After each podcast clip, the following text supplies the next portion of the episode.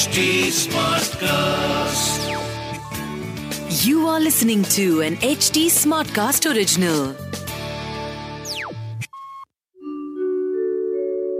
आप सुन रहे हैं विवेकानंद की वाणी सुनिए स्वामी विवेकानंद के अनमोल विचार और जानिए जीवन को एक नए दृष्टिकोण से दान पुण्य के बारे में स्वामी विवेकानंद कहते हैं एक नास्तिक व्यक्ति दानी हो सकता है, मगर धार्मिक नहीं।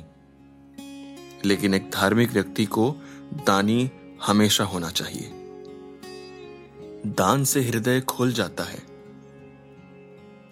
दान से अधिक कोई गुण नहीं है। सबसे छोटा व्यक्ति वो है, जिसका हाथ हमेशा प्राप्त करने के लिए आगे बढ़ता है, और वो सबसे सर्वोच्च व्यक्ति है, जिसका हाथ हमेशा दान पुण्य देने के लिए बाहर आता है।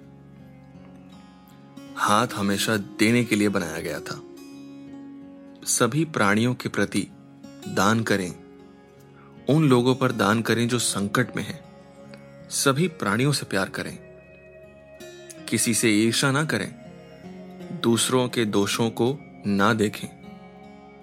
संपूर्ण मानव जाति के लिए प्रेम और दान यही सच्ची धार्मिकता की परीक्षा है।